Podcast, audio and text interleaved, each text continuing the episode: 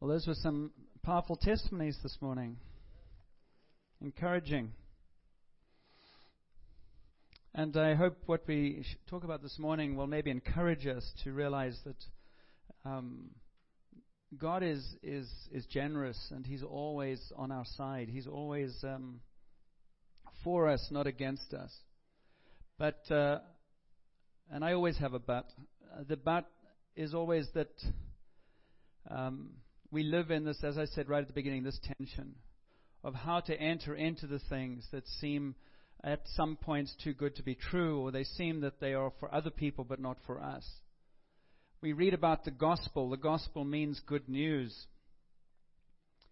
And uh, after the fall, which was when um, Adam and Eve were separated from God because of their choice to eat of the apple, which meant that they believed the lie that they would that God didn't want the best for them. They believed the lie that they could become like God. They believed the lie that uh, they could be self-sufficient, and they didn't understand what they were even saying yes to.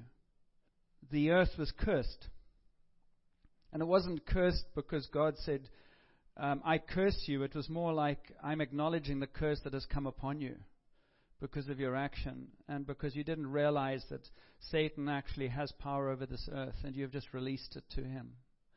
When God created human beings, He created them to have authority over the earth, and they lost that almost before they'd even started.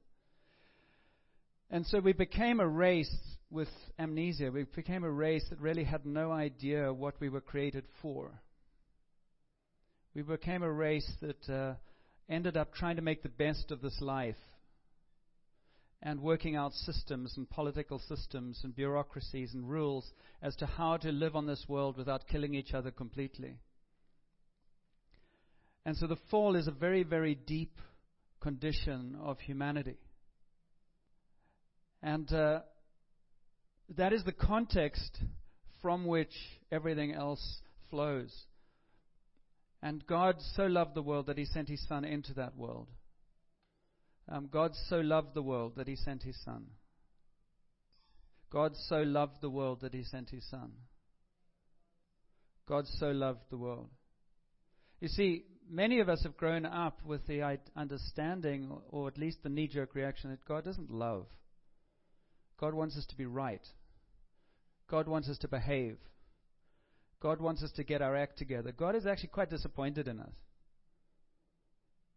And we're even more disappointed in us, or we rise up justifying ourselves. But it's not a good relationship intuitively, which is the lie.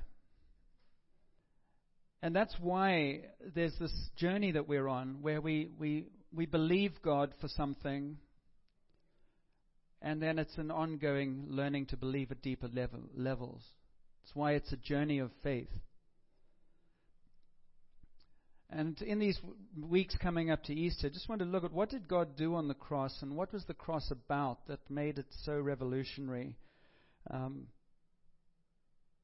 because the world that we still live in, and I think many people who say they believe in God still live in, are still about a God who doesn't care that much. I believe He loves me, He saved me from my sin, which are the, the kind of things we trot out. Um, but why doesn't he seem to work in this situation? Or why doesn't he seem to deal with the suffering? Why doesn't he do this? Why doesn't he do that?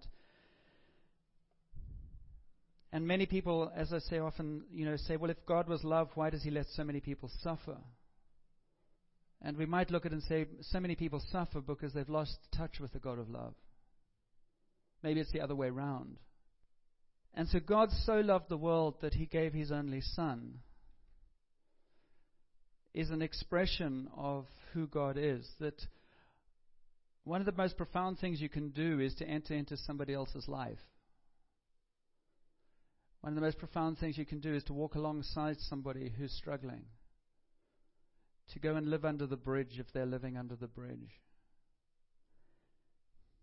And so, one of the hallmarks that we'll actually keep coming back to, and we read it out of Philippians, that um, he did not consider equality with God something to be used or, to his own advantage. Rather, he made himself nothing, taking the very nature of a servant. One of the hallmarks of God's Spirit in a human being is the nature of a servant.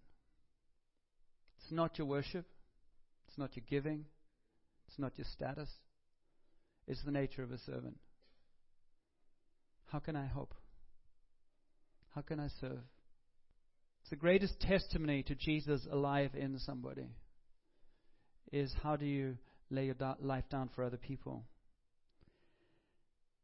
And so, this God who very often was presented and was experienced as distant or as angry or as um, impersonal came onto this earth in the person of Jesus as a baby. And so, the greatest leaders are the ones who live among the people, who fight among the people, who fight with the people, are shoulder to shoulder with the people. Which is why all ministry should be shoulder to shoulder. We are brothers and sisters, no pedestals. Priests and, and, and clergy and Christian leaders can so easily get into this place of, um, you know, so put your name in front of ministries, and I am now. We, we crave this figurehead. We want these people who somehow are superstars to be. We still do it. It's all over the place. It's not a hallmark of Jesus. It's a hallmark of, of a very fallen world where we just need all these heroes. And we need these heroes because we're believing a lie that God actually can't use us like He can use them. And then they become the ones that say, No, God can't use you like they can use me. So you need to buy my books and you need to buy my tapes and you need to buy my stuff so that you can become like me. I'm not being cynical, actually. And, and there's a place for all of that. There's an appropriate place, but a lot of it is not appropriate. Because what it does is it diminishes you. It says, um, You're not good enough. You're not ready enough. And actually, God said, You were ready the first time I touched you. You are ready now. But as long as you look in the mirror and try to get better to become like I am, you'll never be ready because you're going to be stuck with the jar of clay that you are. And it's not the jar of clay that I need. I need you need the treasure. That's why I'm saying there's this tension. Humility should be incredibly easy for us because we should be so self aware of the jar of clay we are, and also so aware of the treasure we contain. And so those two truths hang there. Humility is not saying, I can't do that. Humility is saying, I can't do that, but I'll try because He is in me. But we still actually give jar of clay way too much authority. We think it's modesty, and it's actually unbelief. And of course, we need one another because sometimes we're just foolish. Because we're trying to do something we weren't even created to do because we want to be like something else. And so we need, as a counselor said, another pair of eyes to say, no, maybe this is where you should be, not there. Because we don't believe that where we should be is as good as this one, so we compete for that. You know, you're following me? We, we, we're funny the way we do things. Because we're a work in progress. Always. So humility should be incredibly easy. If you're feeling proud, just offer to serve and you'll soon be humble again because you go, I don't know how to do that.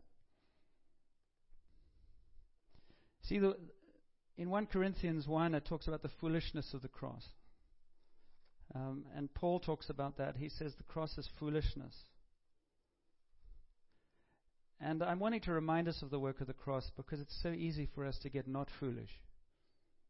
We start believing in ourselves, or we start believing, well, I've been a Christian for 10 years, or 15 years, or 25 years. I have this pedigree, I have these testimonies, and you do. And then I suddenly think, I don't need the cross anymore. I mean, I came through the cross, but the cross is, you know, I, I'm now born again. And so I might irritate some of you this morning because I'm going to hold this tension all the time. And you want to live from the victory, and I'm going to go, but what about the jar of clay? And then you want to live in the jar of clay, and I'm going to say, what about the victory? Because they're both important. And they both go together. And it's why we, we live in community. It's why we live uh, in, in relationship, because that's how God shows us the process that we're in. Carol was talking about, you know, Lord, why don't you speak to me more closely? And you say, well, seek Him. And one of the ways you seek God is just sharing a life with other people. He will speak. Speak in all kinds of ways through a tire. He'll speak through anything. Has not God made foolish the wisdom of the world? For since in the wisdom of God the world through its wisdom did not know him, God was pleased through the foolishness of what was preached to save those who believe. Jews demanded signs and Greeks looked for wisdom, but we preach Christ crucified, a stumbling block to Jews and foolishness to the, to the Gentiles. Read the first two chapters or first chapter of, of Corinthians. Because what happens? Jesus comes in human form. That'd be so cool if God was among us. In human form, I, I would believe. And you go, yeah, you're born as a baby, you carry him around, say, Jesus, that's so wonderful. And then Jesus grows up and he wriggles off your, out of your arms and he begins to, he gets into his 20s and then he's 30 and he starts talking back to you. And you go, um, this personal God is actually getting objectionable. And this God who so loved the world that he came in human form, he's actually speaking to people who have tried to serve God all their lives as the religious leaders, and he's actually saying, You're not doing what God wants you to do. And what's rising up in them is, Who do you think you are? And this God in human form who is so humble is, has the audacity to speak back to me and say, You've lost the plot. And the fallen nature of you and me rises up and says, Look, who's God? And you say, No, I'd never do that. Follow Jesus. See what happens. It's easy to be born again. Living again is the challenge. It's easy to say, I believe. Living that belief is what the world is longing for. Well, let's see what kind of a servant you really are. Let's see how you really love Jesus. It's not judgment. What it is, is as we live, we get deeper revelations of how much we are still in rebellion.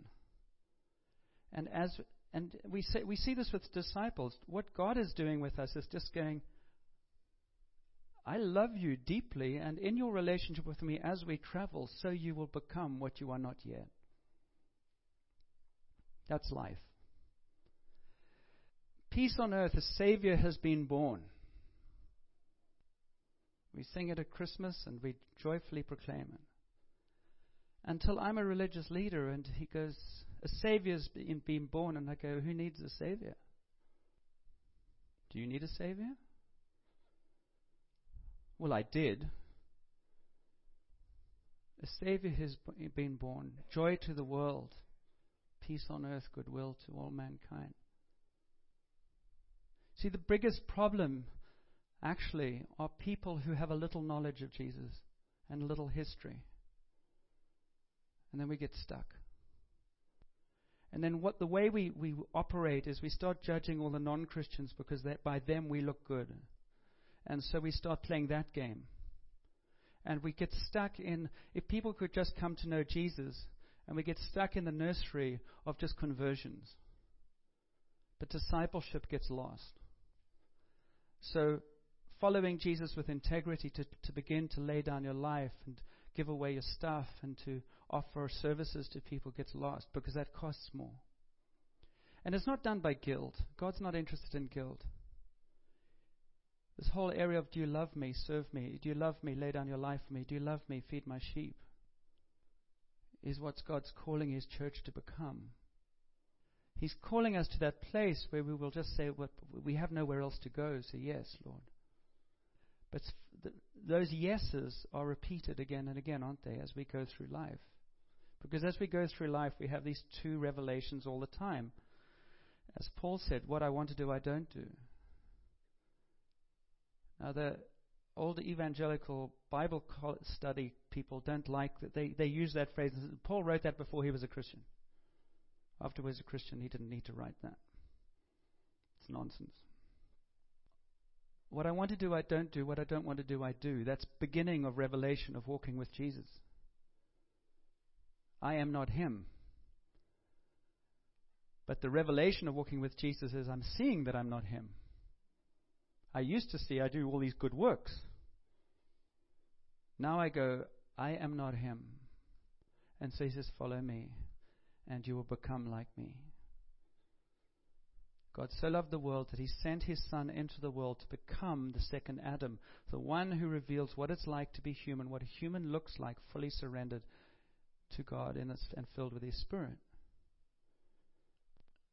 What we call this is, is we can live in denial. I, I looked up some definitions. Denial consists of the refusal to accept a past or present reality and is most commonly employed to protect the host from their own negative traits to protect them from the repeated memories of the negative actions of another, or to avoid recognizing their own guilt for past actions, thoughts, or feelings. Denial can be scary and very sad thing to witness in someone that you love or care about. It is generally very difficult to help someone see the truth, and especially for them to truly believe and accept that reality on a long term basis. You don't know what you don't know. You don't see what you can't see. That's why we need one another. Because I can declare myself to be a whole lot better than I really am. But if I start saying, well, John, don't be so depressing. I'm not being depressing. I'm just saying how it is. How it is, is that Jesus is Lord and I am somebody in an earthen vessel who's learning how to follow him. And I have come from a place of absolute depravity where I want to be God. And I've come from a place where all my heritage is about how can I survive on this earth. And I have come in touch with somebody who said, I love you passionately and deeply. I want you to follow me and learn to trust me. And I am no different from those who came out of Egypt. I have come out of Egypt, but Egypt isn't coming out of me as easily as I wished. And that's why we can get so discouraged. Because we go, but, but I thought, and you, you go, yes. It's what Victoria was talking about. I'm becoming something. I'm declaring something. But in the process of declaring, I still have to have support. I still have to have people to help me push through. So Carrie Ann said, everybody should be saying that. I need help. And we encourage one another, but we do not deny what is not yet. So I want to share with you a, a story that um, it's in uh, Genesis. See, we we living in we live in a in a culture and we live in a place of um, great brokenness, and we also live in a culture of great denial. We live in comfort in many ways, and so what I'm saying today could be very depressing. I don't think it's depressing at all, actually. I think it's very cool. But it could be very depressing if our egos have to stay on board and, and, and look good. You see, we don't have, we can, be, we can be numbed from the depravity because it's become quite polite. And so I was alerted to this passage this week as I was listening to something. I'm going to play you a video in a minute, but I just wanted to read it first to, to just illustrate how easily things can get lost. And this story is just a story about somebody who actually gave up everything because they were hungry.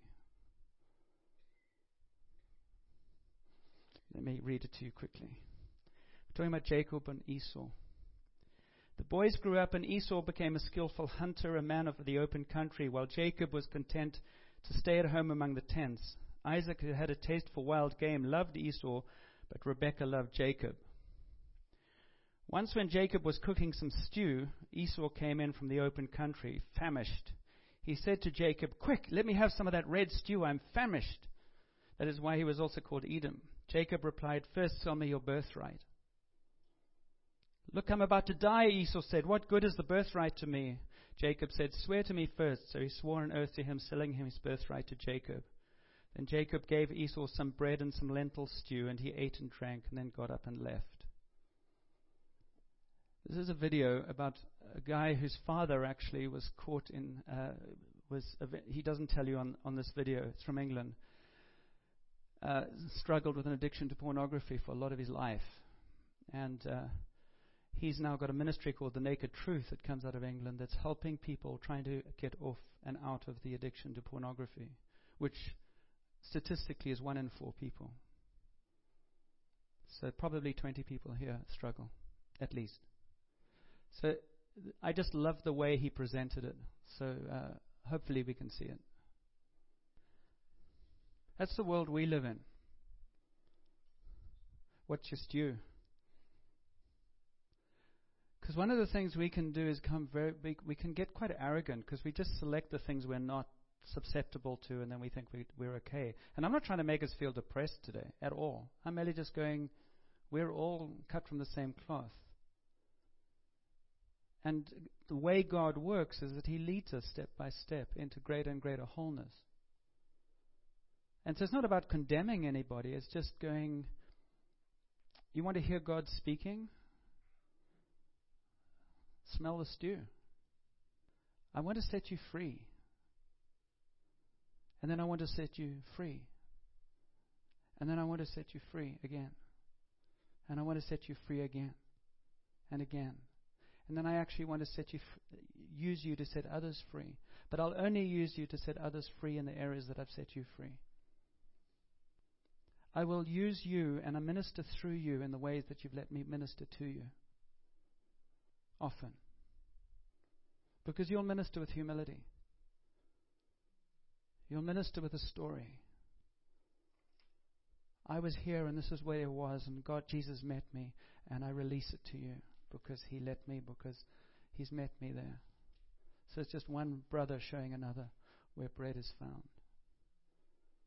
It's so easy and so rampant in the Christian church for immaturity to hold us because we're actually scared. What did God do on the cross? He so loved the world that He sent His Son because His people were in prison and His people were slaves. And His people were set free physically from Egypt, but they were still slaves emotionally, psychologically, and relationally for years. They needed more work. You and I need more work. One of the most dangerous things is to declare, and I'm going to contradict myself here because we have to declare, so we always have to declare. But it's really easy to start declaring what we're not really experiencing. You see, in order for us to experience, we have to stop and listen. And sometimes we're scared to listen. I don't know what to do with that. Am I making sense? It's easy to keep things over here. And Jesus says, I want you to let them come close. Because I want to heal you deep, deep inside. I want you to not be afraid of me. I am the living God. I'm Lord of everything. See, if Jesus is Lord, as we say, in, on this earth as in heaven, there's no other God. But even in our lives, we have to wrestle with that because my child doesn't know Jesus. So what's going to happen if she dies? And I go, well, she was a good person. All I know what to do is to keep contending for those I love and trust Him with the destiny. Because there's mystery in all of that. If the guy, at the thief on the cross, and I'm going to talk about this in two weeks, if the thief on the cross could say, Remember me in paradise, and he hadn't gone through baptism, he hadn't gone through anything. I mean, there's, there's a mustard seed of desperation. If God can use that, then I'm not thank God, having to judge the destiny of anyone. And His love is way more trustworthy than my discernment. But if Jesus is Lord, then He is Lord.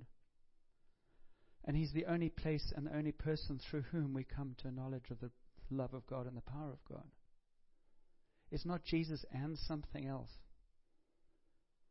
And in the world in which we live, it's Jesus and. Jesus is an option. The cross is foolishness to those who don't know God, a stumbling block, because it comes to the human ego. You need a Savior. No, I need an explanation. You need a Savior.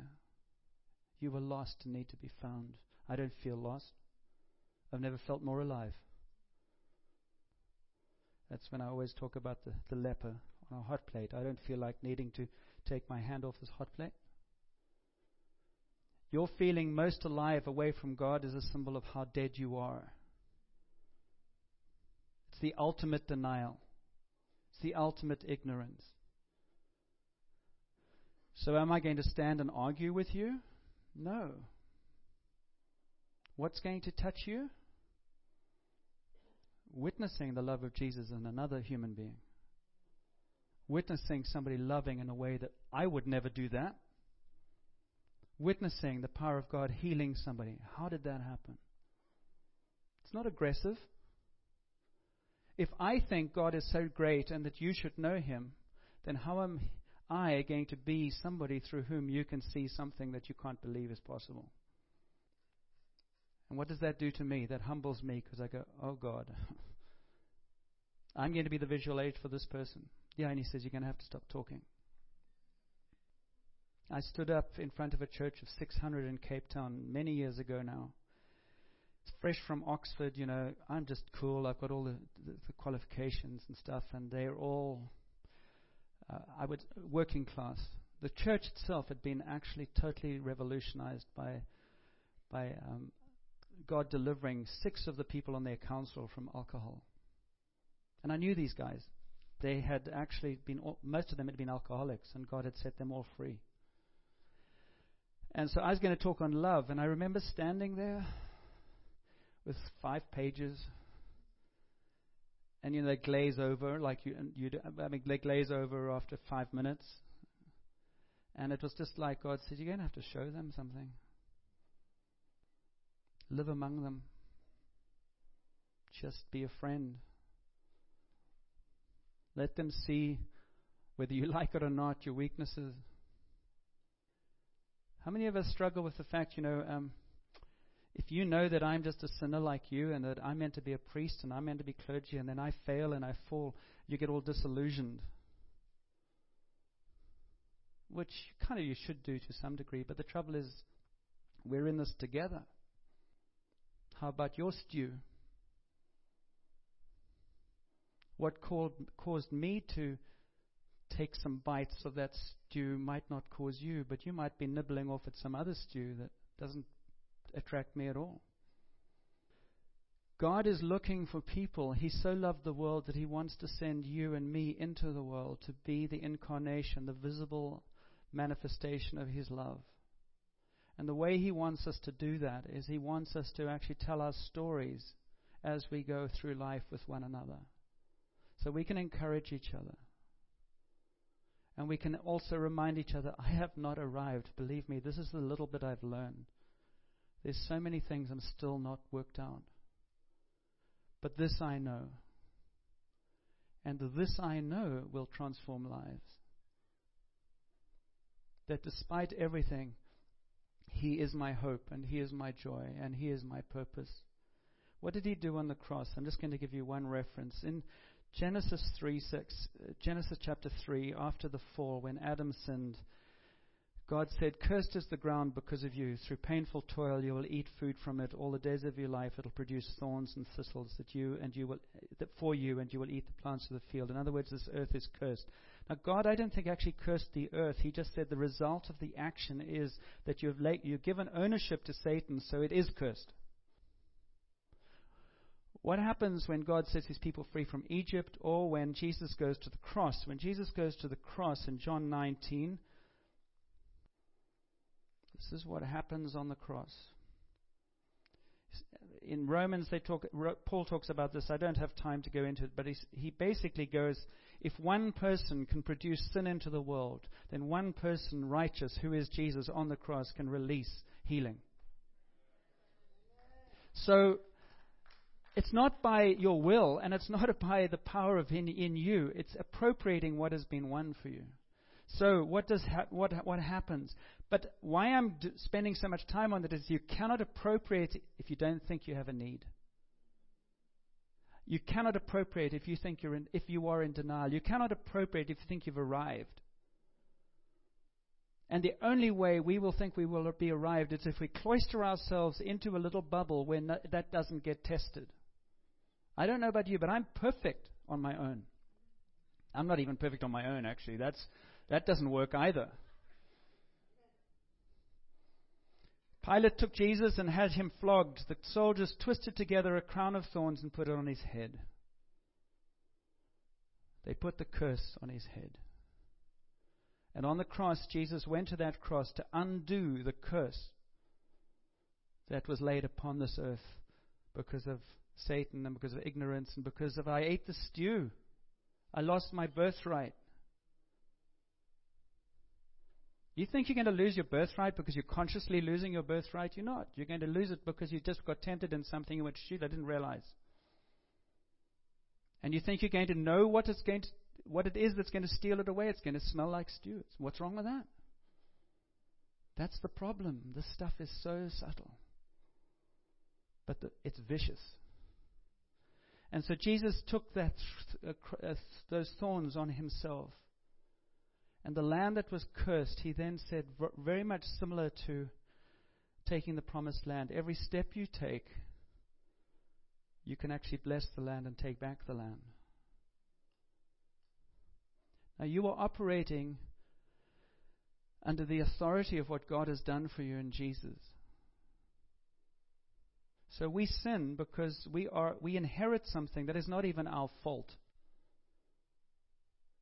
So every baby is born into sin. It's innocent, but it's still sinful because it's in the DNA.